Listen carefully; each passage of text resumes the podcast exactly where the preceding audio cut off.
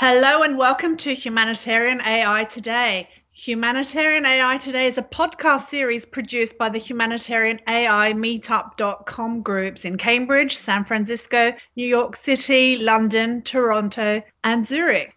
So, humanitarian AI meetup groups were launched to give AI developers a chance to interface with humanitarian actors and talk about AI from general and technical perspectives, fostering knowledge sharing and cross collaboration. I'm Mia Kosciavelou, your host, and today we're going to interview a very special guest from Element AI, Alfredo Kalaitzis. Um, Hi, Mia. Hey. So you're a research engineer in Element AI's AI for Good Lab in London. Yeah. Very excited to be here. So, welcome and please, we've got lots we can talk about. You've got such an extensive background. Do you want to just start on what you're um, working on right now at Element AI as a research uh, engineer in the AI for Good Lab in London? Yeah, first, uh, Element AI is an artificial intelligence startup uh, based in Montreal uh, with offices in Montreal, Toronto, London, Seoul, and Singapore. And uh, really, the business of Element AI is to to uh, help enterprises operationalize AI to allow them to work smarter together.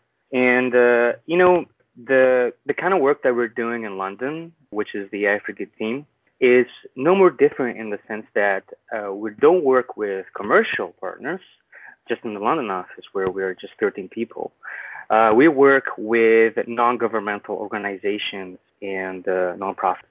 So we treat them just the same as clients, but they happen to have slightly different needs.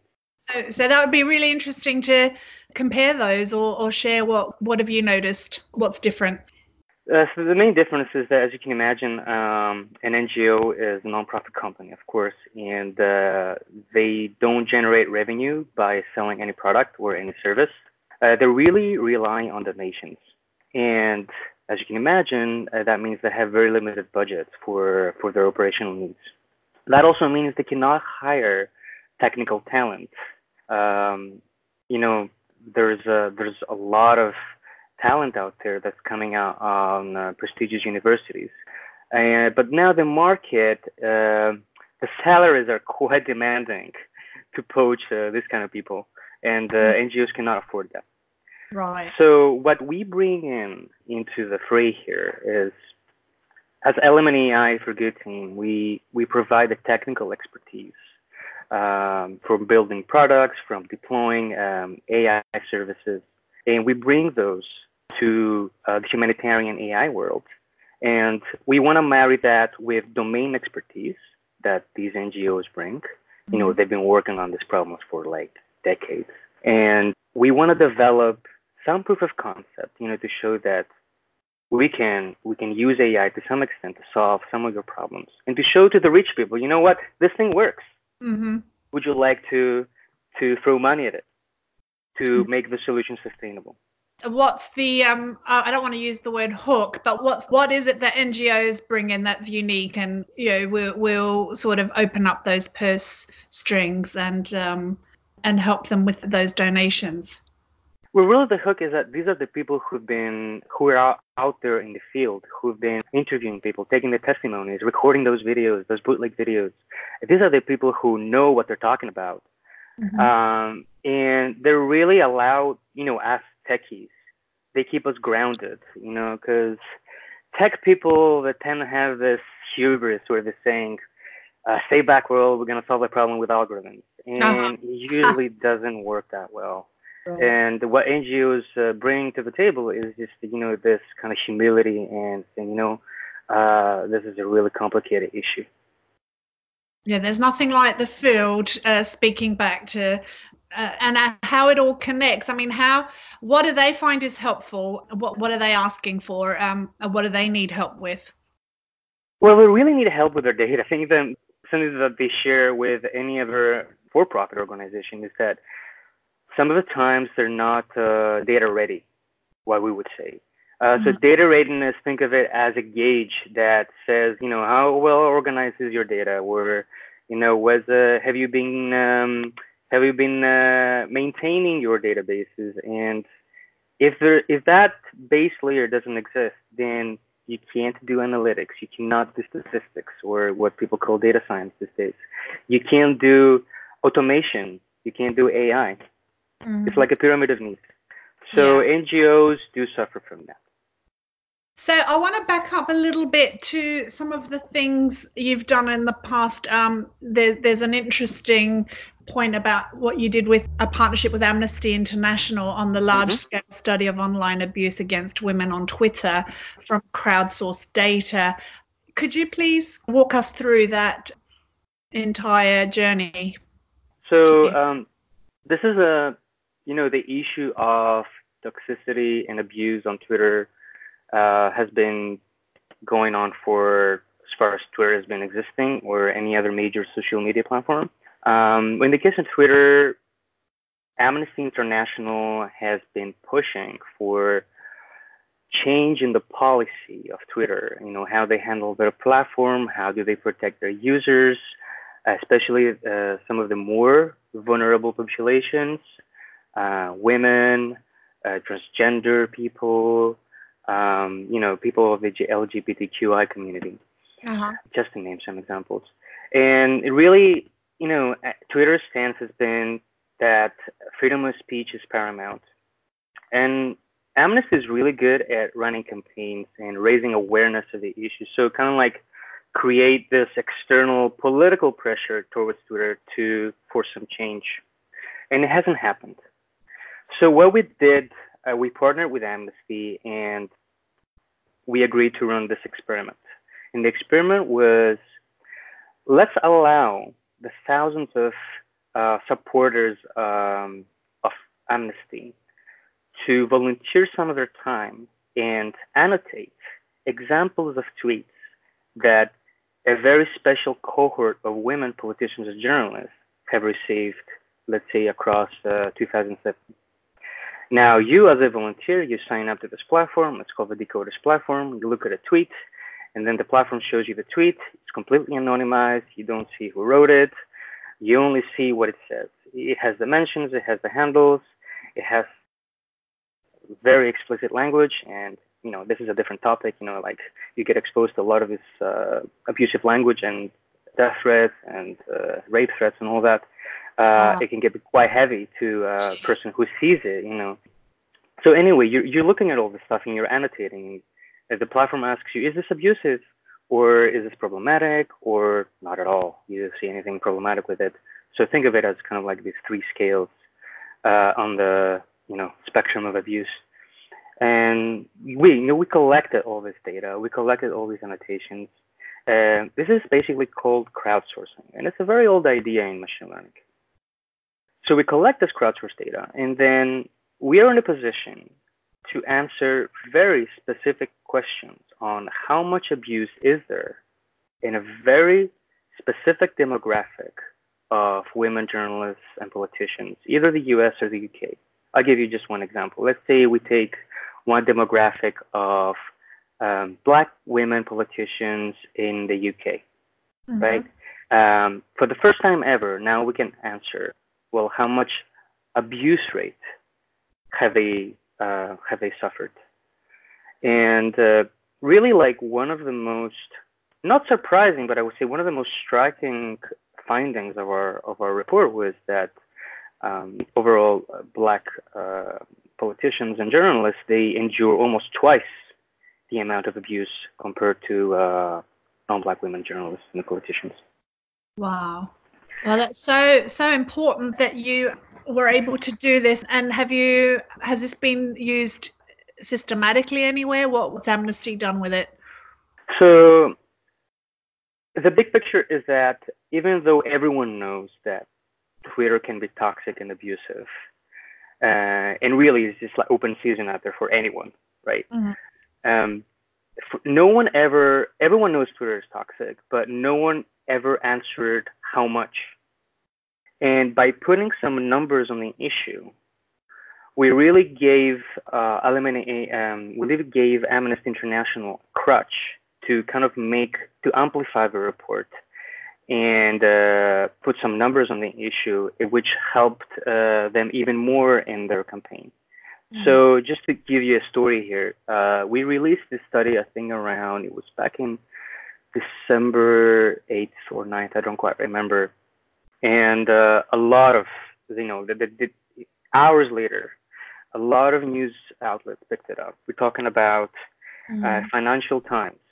We're talking about uh, MIT Technology Report, TechCrunch, uh, Time, uh, even Vogue eventually. Absolutely. So it's yeah. like um, I can see. I felt that this story really resonated with a lot of journalists around the world mm-hmm. because you know I, they feel this in their everyday life, right, in their work, and it really resonated with them. So we got so much coverage. And what happened later, mm-hmm. I I did not expect, but um, Twitter stock fell 30 per 13 percent, one three. No way. Wow, wow, wow. So there were there were some intermediate actors at play here. So there was one investment group called uh, something with the name Citron something, but uh, basically their managing director said uh, Twitter is the Harvey Weinstein of social media. Oh no. And then their shares uh, fell 13%. You know that translates to to billions of dollars, and uh, this is not something that we set out to do, right? But unfortunately, in this capitalist world, sometimes like executives only speak the language of money. Uh, so you know you can think of it as money being a bidirectional language here. You know, if that's the only way, then they, they will listen. Then that's what it takes. But the real impact is this. So the day after the the announcement of the share price drop, um, the the CEO of Twitter, uh, Jack Dorsey, reached out to the Secretary General of Amnesty International and said, okay, let's sit down, let's talk about potential solutions. And I mean, that's the real impact here. And it's really about ultimately about enabling um, these human rights experts uh, to get their job done, either through AI or good old statistics, data science, call, call it whatever you want. Mm-hmm. Brilliant. Well done. So th- there was response and good good results. Wonderful. So on that note, maybe you've got such an extensive background, Freddie, and I I'm not sure what, what else to pick out of this outside of your element AI, but maybe you can walk us through your own journey and what got you from A to B to C. So we, we talked about amnesty, we started off with element ai uh, is there something else in in your background that you'd like to share with uh, our humanitarian ai meetup audience today? I mean there have been i've done a lot of different things in my career all related to machine learning uh, i did i really started as a software engineer and uh, you know i my first internship ever was in philips medical systems uh, i think now it's called philips healthcare but I was responsible for for programming testing protocols between sensors and uh, the the monitors, uh, patient monitors. So there was like these kind of TCP/IP protocols that had to be tested between these uh, different components, and uh, it, it was very like tangentially kind of related to for good, right? You know, I knew that ultimately whatever it is that was programming was being used to to take care of someone. And uh, later on, I knew I wanted to do artificial intelligence. I knew nothing about mathematics. I knew nothing about statistics or linear algebra. Eventually, I kind of had to pick it up uh, as I was going. Uh, I did my master's in Edinburgh University. So I was lucky enough to, to get a scholarship for, for a PhD, and uh, I did mine with Neil Lawrence, who is uh, now uh, a professor. Um, he has the DeepMind chair in Cambridge University right now. He, he just got announced. Wow. And uh, I work a lot on something which is called computational biology. Mm-hmm. So this is a field where you're looking into solving well computational problems in biology. So for instance, you want to look at data that you extract from certain tissues. You know, there are like ways to measure how much each part of the genome call it a gene, how much is activating if you give it a certain drug. And that's really important for biologists because they want to know, well, uh, what is what part of the genome is responsible for certain kinds of cancer. This is just one example uh, that uh, computational is trying to help with. So my research was really applied on that. I did a lot of work in machine learning trying to make sense of, uh, of that kind of data. And again, this is very much resonates with uh, with me because if I know that whatever is I develop is ultimately be being used, call it for good or call it for better, I don't know. Um, then I feel okay. You know, if I know that my work stops at a paper, then I get depressed. So, what's Element AI and what made you go there? What was it about Element AI? It was, you know, uh, you might think, given everything I said so far, I did go quite a roundabout route. And uh, I, after my PhD, I did a postdoc at the University College London, and I was looking into probabilistic models of analyzing survey data, uh, not necessarily anything having to do with humanitarian AI. And uh, I got a bit fed up with academia, and I didn't like the way my future looked. So I wanted to have more impact with my work, and I thought the way to do that was to, by going into industry. And at that time, uh, data science was very sexy. You know, like there were like people saying uh, data scientists are like the sexiest job in, in the world right now. I think someone someone from Google said that. I don't remember. Yeah. Uh, and I bought that. You know, I thought, okay, let's be the sexiest uh, professional alive, and I became a data scientist, and uh, I did some consulting work for Microsoft. I went mm-hmm. into marketing science. Uh, that was interesting for a while, and then I went into a cybersecurity firm, and that was uh, that was interesting for a while as well. But the thing that really bugged me is that it really make a difference in terms of impact. I mean, it made some impact within the organization, and that was very uh, temporary. But I realized that nothing that I work on will have a long-lasting impact, and it really kind of I was in a moment. I was in a period of crisis. I, I, thought I wanted to give up machine learning and data science altogether, like completely. I wanted to change my career, like do a complete 180. I don't know. Wow. Um, so I quit that that job and um, I started job hunting and I took a long break, of course. And then I, jo- I saw a job ad by an office from AI that just opened in London uh, whose director was at the time Julien Cornebise. This is a guy that came out of um, DeepMind in 2016, I believe. Mm-hmm. And he really thought like me. Like, I mean, his mission was he, the reason why he quit his job in DeepMind and wanted to to do this, to, to build this team, was for the same reasons. He really thought that we can do a lot better. We can do AI for better and he started building this team and uh, i joined his team. I think i was the, i was the second research engineer that joined the team. And we, we were like i think the team was like five people by that time. And so i joined the team and we, we immediately started working on this amnesty project that i just described. Mm-hmm. and well the, the rest is uh, you know for the next for the next six months uh, you know the story. But then there was a lot more that came right so so in your words, what is Element AI? Can you share? Element AI for good or the company in general?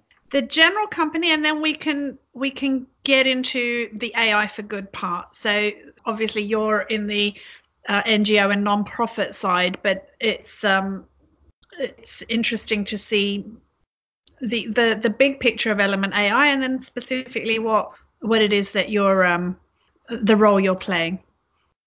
Sure.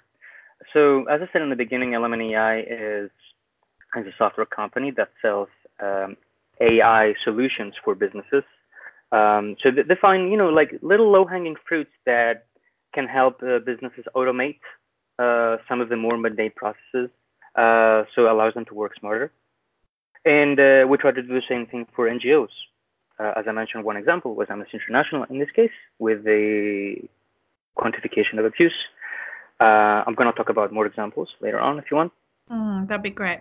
And uh, so, something else that came up with AI for good and um, and what you're doing at Element AI, there's this term here called super resolution technology. Mm-hmm. Um, uh, that's a different podcast. Why is that? Is it, what is it, and how is it deployed? Come on, you've got to give us something. okay, this, yeah, yeah, yeah. Yeah, yeah, of course. I mean, I, I can just talk about this for one for for at least an hour. Oh, but okay. the the idea is so Actually, so this idea of super resolution is something that's been existing for a while, and uh, it really started from in the satellite imagery. Like, um, go back to 1984, there was the first paper in computer vision uh, and remote sensing where they were looking at satellite images, and then the question is, well, we can only get so much detail out of this picture. You know, this is back in the day where a lot of computer vision scientists were funded by DARPA, uh, by DoD, and they they wanted to help uh, the DoD like get the most out of the, the images out of these very expensive satellite images. Uh, so a lot of the work on super resolution was was funded by that, and especially there was this type of super resolution that said, well, if we can take multiple snapshots of the same area, but in different times and from slightly different positions, so the satellite is kind of flying about, doing an orbit around the Earth maybe once a day, and it's taking a photograph of the same location once a day. But you know, it's not going to be quite aligned. It's always going to be a little bit different, maybe it's from a slightly different angle. And you can use that. You can use that slight variation. You can take all these low-res satellite images and you can combine them so that it gives you the end result is a, is a higher definition, higher resolution image, or what we say, super resolution. Okay. it's kind of like, it's about kind of stitching them together just the right way that you in the end you know the end result you mm. get more detail right. out of compared to any other low resolution image alone is it like is it like a 3d kind of it feels very almost like you're creating an immersive um, image or something or yeah no I, i'm picturing it and that's what comes to my mind but what... it's like uh, i guess the, the best analogy for me to go back to any season of CSI or even MacGyver. Actually, there was this episode where you know there's this uh, hacker sitting in front of the computer showing their like captain like this is what we got with our satellite imagery, and then it's like enhance, enhance, enhance more. You know, and you're getting this infinite zoom precision of uh, you can find like the the tattoo on the wrist of uh, some burglar. Yeah, it's all about the resolution. Got it. It's Got all it. about the resolution. It's just the the angles you were talking about made me see, you know, more of a 3D image, but it's all about resolution. And can you can you talk a little bit about? So you start off saying the funding initially came from DARPA, DARPA uh, and DoD. Um, since then, how, how is it deployed? What can you share about that? Uh, are there any cases that you can um, talk about? Right. Uh, first of all, let me clarify that back in the day, you know, this kind of technology was initially funded by the Army, right? We realized that a lot of the, you know, deep learning renaissance that is happening is allowing us to do similar things, but in a, in a more efficient way. Right now, with uh, the deep learning revolution, uh, computers are really good at an analyzing images so this is why you know we can detect faces more efficiently. We can we can say what is what in an image. We can say this is a pedestrian, this is a road, this is a sign, this is an animal. Uh, all these things machines are really good at because they're we're giving them tools, very subtle cues in an image, sometimes cues that even humans might miss. But the flip side of that is that computers are now also really good at generating images generating images that are have never existed before that don't exist in reality. So we can like generate faces that don't really exist. They're imaginary people. Um, this really connects to super resolution. Because for the first time ever now we can take we can show a computer only one image in low resolution and then ask it what do you think that image looks like in a high resolution completely imaginary but such that it's consistent with a low resolution. Now, of course, that presents a problem here because that might not fly very well with applications like monitoring for abuse, human rights uh, abuses around the world, and then like war crimes, atrocities, you know, things that uh, forensic analysts rely on. It really doesn't fly well with scientific applications. Let's say that you're interested in um, you know, um, climate change applications or uh, quantifying the amount of deforestation. You can rely on this super resolution where you're taking only one image and then you're super resolving it to something might not be real. But what we did in our team was the following. We did the original thing that they did back in 1984. We took a bunch of low-res images from a free satellite and we taught a computer how to stitch them the right way so that the end product is a higher resolution. Actually, we participated in this competition mm-hmm. organized by the European Space Agency. And there, the, the, the data were coming from this uh, satellite called PROBA-V, V for vegetation. It was a satellite uh, initially designed for um, monitoring the vegetation on Earth. And uh, so they, they created this data set and they say, you know, everyone can participate in this. You have the data, show us what you, what you can do with, with deep learning. And uh, we basically uh, topped the competition. Uh, we created this kind of elegant architecture that works really efficiently, and we tied with the the best solution. So we basically like came up second, but just by a by a photo finish margin. Um, and uh, yeah, so we really kind of proved to the world that when it comes to multi-frame super resolution, you can do a lot better nowadays with deep learning. And no one has ever done that yet with deep learning. Wow, the sky's the limit. That's the limit. Um, it's super cool and it's super um, frightening at the same time. You know, I, I, can see my doppelganger on Mars or something. You know. That's right. That's right. That's a really good point, actually. Yeah. That's a really good point. All right. Um, so so, how do you see the technology actually benefiting human rights? And, and you mentioned climate before, um, environmental monitoring, and looking at deforestation, or maybe um, counting fish or other things. Is there anything you can share about? Yeah, of course. Uh, so, some of the things that we're looking at now, again with with Amnesty, is um, so we're looking into the the case of Darfur um, so in Darfur, which is in western Western Sudan, uh, the government's been going around and burning villages and um, in rural areas of Darfur, and uh, it's mainly non-Arab communities, and this has been going on for for the last uh, 15 years. So this is this is one of those issues that Amnesty has been um, raising awareness on for the last 15 years. You know, even George Clooney got involved at some point. And uh, as I said, you know, Amnesty is really good at um, being in the field and gathering testimonies and, and videos and photographs. And uh, but it's when it comes down to a criminal court case, it really looks like circumstantial evidence. Like, it's not a systematic collection of data that continuously keeps track of how much distraction happens. So there's like it's a really tough story to connect the dots in.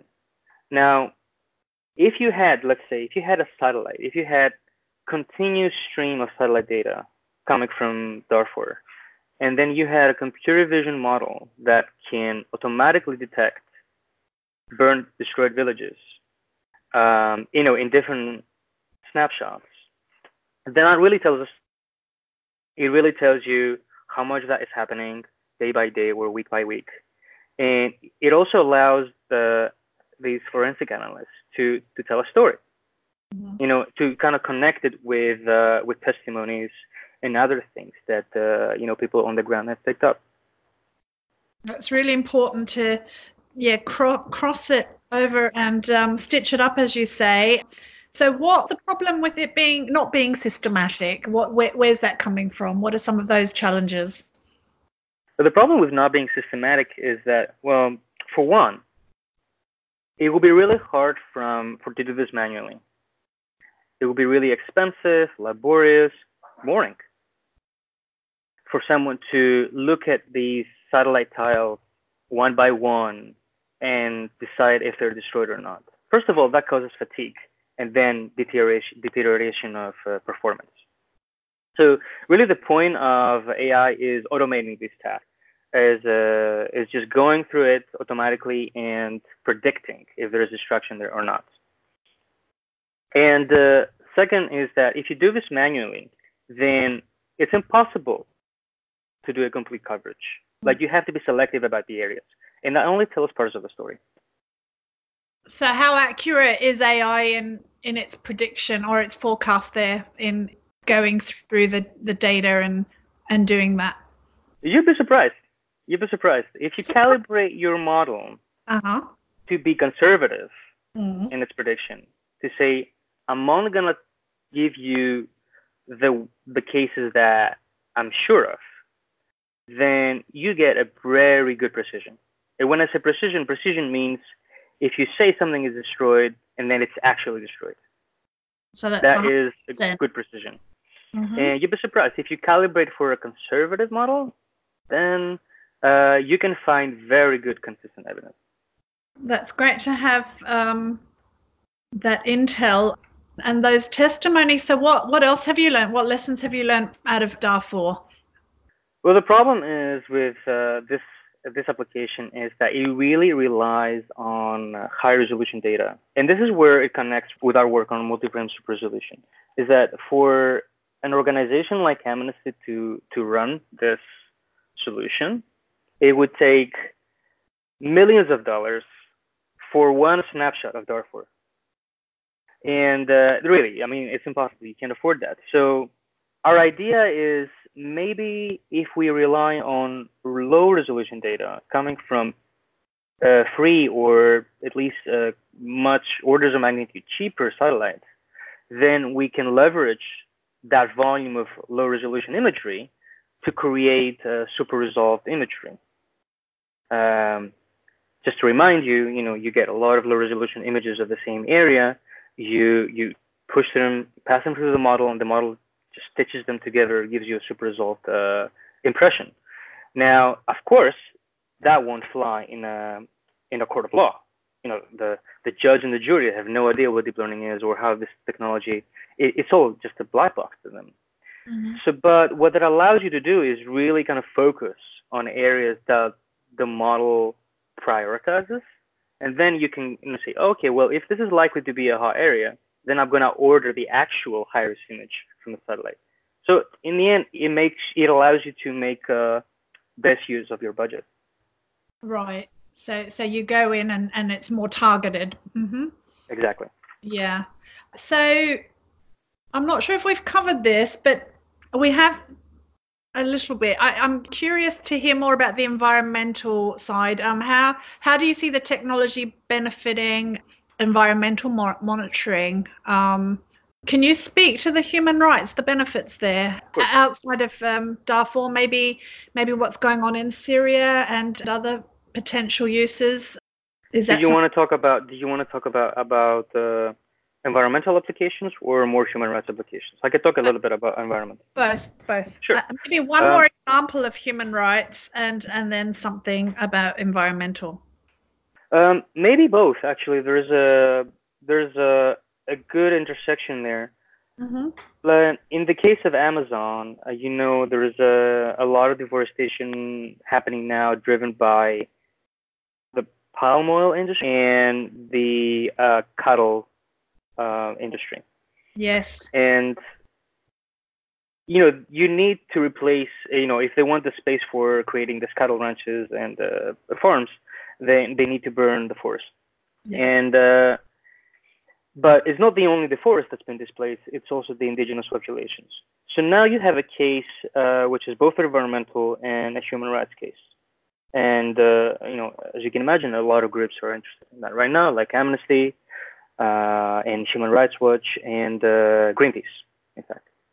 Mm-hmm. Absolutely. Brilliant example. Um, absolutely. Wow. Uh-huh. And what what's going on then from um, your watch and, and what you're doing? It's not just NGOs that are interested in that. You'd be surprised. Nowadays, there is a movement. Um, it's suddenly trendy to be sustainable. And turns out some investment banks are interested in selling um, certificates certificates of sustainability, and uh, they're interested in having clients who are sustainable. So you know, if you want to be a client of an investment bank, you need to prove that you're sustainable. And one way to do that is by analyzing uh, satellite imagery. That's a great move. So that's actually happening. That's promising. Um, and and this came about with the whole sustainability movement and what UN's doing. Um, and it's uh, is that impacting? Uh, so you guys are, are the frontline people who are you know showing what's going on. You're the the eyes of. Is that what you brought forward? Um, as well as people in the field, I, have seen a lot of um, images as well. Yeah, it's really because of the the NGOs that have raised awareness mm-hmm. uh, that drove this sustainability movement, right? And now we're coming along, you know, the NGOs say, you know, we have this technical problem. Can you help us with this? And we say, yes, we can help you. Uh, but that's not where it stops. You know, uh, connecting it back to something I said at the very beginning is the third pillar of, a, of humanitarian AI is once you develop this proof of concept, you want to show to the people with a deep cup pocket that this can be done. It's possible, as long as you fund it. Absolutely. So is that something you're uh, involved with? Like, what's been the um, impact there? Um, are you are you finding that things are shifting? I mean, you said the banks are are starting to um, reward businesses that are mm-hmm. sustainable. Um, it's all interconnected. So the Definitely. humanitarian AI side, do you want to speak a little bit more to um, what that needs more help with. Um, so funding, would you say, is yeah. something you could speak about in terms of helping um, NGOs get more funding? What What's your advice? What's something you would would you be able to share on that point? Uh, what I can say is what I've experienced, which is um, if you have uh, you know some basic organization, at least in the way you gather the data, then you're in a position to ask uh, analytical questions about the data. You know, like how much abuse is there, or how much deforestation is there. Uh, am I in the position to just take all these different satellite images and do some uh, machine learning on it? Um, and we, this is what we bring to the table.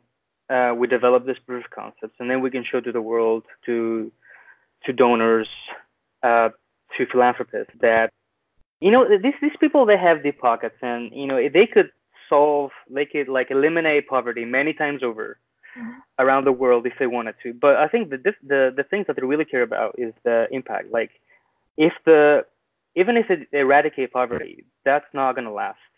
You know, then that, that that's only treating the symptom. It's not really treating the the the more the deeper uh, social issue that that drives poverty. So if you can prove to um, the elite that uh, your solution can bring you closer, your AI solution can bring you closer to mitigating the situation in a, in a consistent and sustainable way, then they will fund you. And now we're seeing that by having commercial partners being interested in sustainability. Excellent. So it's all about impact, and I think um, that's fantastic. Well done. Um, so is there something that's been intriguing or exciting to your lab that you'd like to share that you haven't yet? It's all very intriguing and exciting, Freddie. But um, uh, we're we're we're only a small a small lab, uh, but what I'm seeing is that uh, just you know even beyond the the company. I mean the AI for Good is part of the, the company's DNA, and that's we were that's why we were established here in London. But what I've seen is because of this momentum that we've created, um, employees across the whole company can now participate in these projects. And beyond that, you know, in the whole tech industry, we're seeing now a movement of crazy smart people who want their code to be used for for good. Yeah, what a great movement. Code for good. And is this going to the right places? Um, so are NGOs um, are they are they finding each other? What would you say to um, that collaboration? What advice would you give them about collaborating? NGOs collaborating with tech companies and finding uh, each other. Uh, so it it really is about communication and networking. Uh, sometimes we are not even aware of each other's existence Mm. And I think we need to start attending the same conferences, to go to same uh, networking events. Um, yeah, and and this is like the the meetup here is is very much about exactly. getting the word out and um, bringing that community together and helping share all these um, needs. Is there is there a, a need for improvement or a request that you have that you'd like to share with us today? I would say own the fact that you need to work on something different other than what your company wants you to work on mm-hmm. and push for that how can you get help to to push that agenda through for starters you can start going to these events and collaborating with people mm-hmm. uh, making a case in your company that in your company's best interest and you know start like collecting interest like uh, find people who want to work with you on this project uh, it really is uh, down to the consistent, dedicated effort. It can't just be like a 20% project. You need to put the time, the consistent time. Mm-hmm. And uh, lastly, is don't pretend that you can solve a problem just with technology. You need to find the domain experts. So talk to people that they're who've been looking at these problems for decades. Talk to them again and again and again. Uh, is a very tight feedback loop. Yeah. It and what's your ask from the humanitarian AI meetup um, audience, if you have Encour- and encourage um, the spirit of um, cross-discipline discussions. Mm-hmm. It's not just about the machine learning; it's also about the lessons that you know, like journalists, um, that they can bring to the discussion. Mm-hmm. That's all really, really so fascinating. And well, thank you so much, Alfredo, for sharing your insights from Element AI. Uh, that brings this edition of Humanitarian AI today to a close. Bye for now. Thank you. Thank you.